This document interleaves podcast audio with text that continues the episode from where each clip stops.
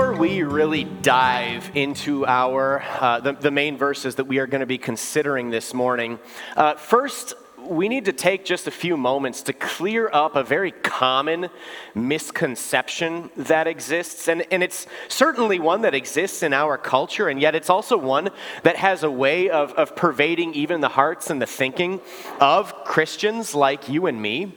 And it's a misconception that arises from reading a verse of the Bible out of context, a very famous verse. It's become a very famous verse nowadays. And it's the one that we find in Matthew 7, verse 1, where Jesus says, Do not judge, or you too will be judged. And what has happened in recent years is that people have almost turned this into like their favorite Bible verse. That anytime somebody might say something about sin or about uh, bringing to the surface uh, something that, that God says that a person shouldn't have anything to do with, people are very quick to lift this verse out of its context and use it as the, the Bible verse that trumps all other Bible verses and all of God's other counsel on the matter and say, well, whoa, whoa, whoa. You shouldn't judge. And so here's what we need to clear up God absolutely does tell Christians to judge and to make judgments. And not just about situations or doctrine or dogma. God does tell us to judge words and actions. Not to be judgmental or nitpicking, walking around scrutinizing everybody to try to find every flaw and failure that we possibly can, not to judge on the basis of our own standards, our own opinions, our own preferences. But God does tell us to call right what He calls right, and to call sin what He calls sin. In fact, if you were just to expand in this section of Matthew 7 and go on, we would see Jesus saying this exact thing Do not judge, or you too will be judged. For in the same way you judge others, you will be judged, and with the measure you use, it will be measured to you. Why do you look at the speck of sawdust in your brother's eye and pay no attention to the plank in your own eye? How can you say to your brother, Let me take the speck out of your eye, when all the time there is a plank in your own eye? You hypocrite, first take the plank out of your own eye, and then you will see clearly to remove the speck from your brother's eye, right? So here Jesus is saying, Judge, yes, judge yourself first. Bring your own sins, your own struggles, your own failures up to the surface. Admit these things in sorrow before your God. Otherwise, you're just a self righteous Pharisee. But then, once we have done this humbly and honestly, Jesus does say, then you will see clearly to do likewise for your brother or sister in Christ. And so here's our, our first key point today God does tell us to judge, first ourselves, then others, according to his standards. And if we don't understand this, then what we are about to read makes absolutely no sense. And God's vision for his church as one which values accountability really has no footing upon which to stand. Today we're going to be reading from an Old Testament book of prophecy called Ezekiel, in which God calls on someone named Ezekiel to be his prophet in exile. You see, the Israelites were suffering consequences as a result of their sin and their disobedience. Right? They had for many years turned their backs on the Lord, and so God moved the Babylonian Empire to come sweeping into their nation. They overran the Israelites, they invaded the capital city, Jerusalem, they tore everything, even the temple of the Lord, to the ground there. Many of the men, women, and children were dragged away then into exile to go live in a foreign land away from their home. And yet, even all this did not grab the immediate attention of those Israelites in exile. And so God sent Ezekiel to bring them a warning. In fact, God calls Ezekiel his watchman for Israel. And what does a watchman do?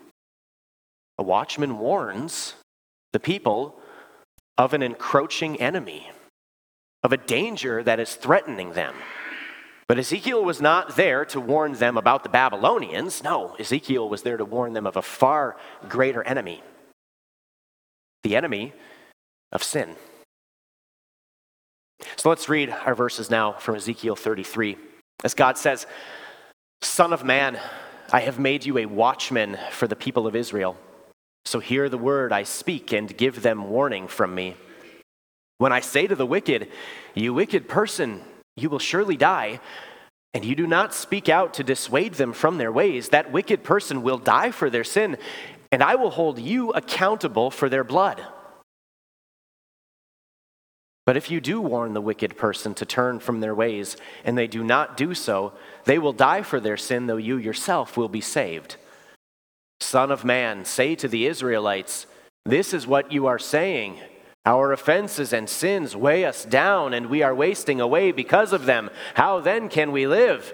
Say to them, As surely as I live, declares the sovereign Lord, I take no pleasure in the death of the wicked, but rather that they turn from their ways and live. Turn, turn from your evil ways. Why will you die, people of Israel? And there's really some pretty serious stuff in these verses. Not just serious for the people of Israel, also very serious for Ezekiel, whom God has called to be his watchman, right? What does God say? If you don't take your task seriously and warn these people about the danger at hand, I will hold you accountable for their blood. It's your responsibility then, Ezekiel. Maybe we can use a couple of quick illustrations to, to help us understand here. Um, imagine that you wake up at 3 a.m. and you look out your window and see that your neighbor's garage is engulfed in flames and is soon to spread to the rest of the house. And you say to yourself, you know, nobody really likes it when their neighbor knocks on their door at 3 a.m. So you roll over and go back to sleep only to wake up in the morning to see your neighbor's house in cinders and learn that your neighbor has died. You may not have lit the match, but you're responsible for that death, aren't you? Or how about you're walking along the street and you see a, a blind woman who's walking there and, and you see she's about to step into an open manhole. But you say, you know, nobody really likes it when a stranger yells at them what they should do. So you don't say stop, you just keep your mouth shut. She steps in, falls, dies. That's your responsibility. You might not have pushed her in, but you've killed her by not warning her. And so here God is saying to Ezekiel, saying to you and me that when we see somebody who is continuing in a relationship with what God calls sin, if we do not warn them about the danger that is crouching at their door, we're responsible. That I am, in fact, then a murderer. Maybe it would help us here to understand what sin's goal is. No matter the situation, no matter the person, no matter what the specific sin might be, sin's goal is never your freedom. Sin's goal is, is never to make sure that you have a good time. Now, sin's goal is much, much worse than that. In fact, sin's goal is much worse even than what the Israelites were facing as temporal consequences for their sin, being dragged away into exile. James 1, verse 15, tells us what this goal of sin is. Here we read, After desire has conceived, it gives birth to sin, and sin, when it is full grown, gives birth to death. Sin's goal is death. And not just the death of the body, sin's goal is a spiritual death, an eternal separation in hell, a separation from the light, from the presence, from the blessing of God. You see, if someone is holding on to what God says he hates, what is the message in that? The message is I love this sin more. I can't live without God has been replaced by I can't live without this. And you and I, as God's people, as, as members of His church, we simply cannot love somebody and want that for them. To stay silent or, or even to, to give our approval for sin is really only showing love for one person myself. It's showing love for my own sense of comfort, perhaps, over their eternal pleasure. Love, maybe for my, my temporal relationship with a person, wanting to hold on to that over their eternal relationship with the Lord. Love, true biblical love, simply cannot accept that simply cannot accept turning that blind eye, turning that deaf ear toward sin, toward evil, toward wickedness, because we know that God certainly does not. Well, true love means that I hold not only myself, but hold other people accountable to God's will and God's commands, or that God will hold me accountable for their blood. And that's because the one whose heart has been transformed by Christ no longer seeks above all things selfish and temporary goals. No, the one who knows Christ now seeks eternal ones. I suppose that we could sum all of this up with our next key point today. Calling out sin has love as its motivation and eternal life as its goal. It's important to remember here, too, where this command, where that, that warning ultimately comes from, right? Ezekiel's warning to the people of Israel was not one that arose from his own heart and his own mind. No, it was a warning that came from God. And so, also, when God tells his church to hold one another accountable, this is not some desire that is drummed up from within ourselves. If so, it really probably can't be anything more than Phariseeism. No, this is a command that comes from the Lord himself. As he tells us to cry out, turn, to repent right? To turn away from death to life, to embrace the, the sin no longer, but instead to embrace the one who died to save us from sin. Really, it's a, a cry to embrace Jesus, to embrace the Savior, who was, in fact, the perfect watchman. You know, if you flip through the Gospels and, and read about Jesus' life, you are never going to see the occasion where Jesus turns a blind eye or, or, hesitates to call somebody out for the sin that he knows has its hooks in them. No, he always does so. And not because of some Pharisaic desire to lord over them how much better he is than them, but simply because Jesus loves them and he wants so much better for them than what he knows sin will give and where he knows sin will lead. But do you know what really makes Jesus the ultimate watchman?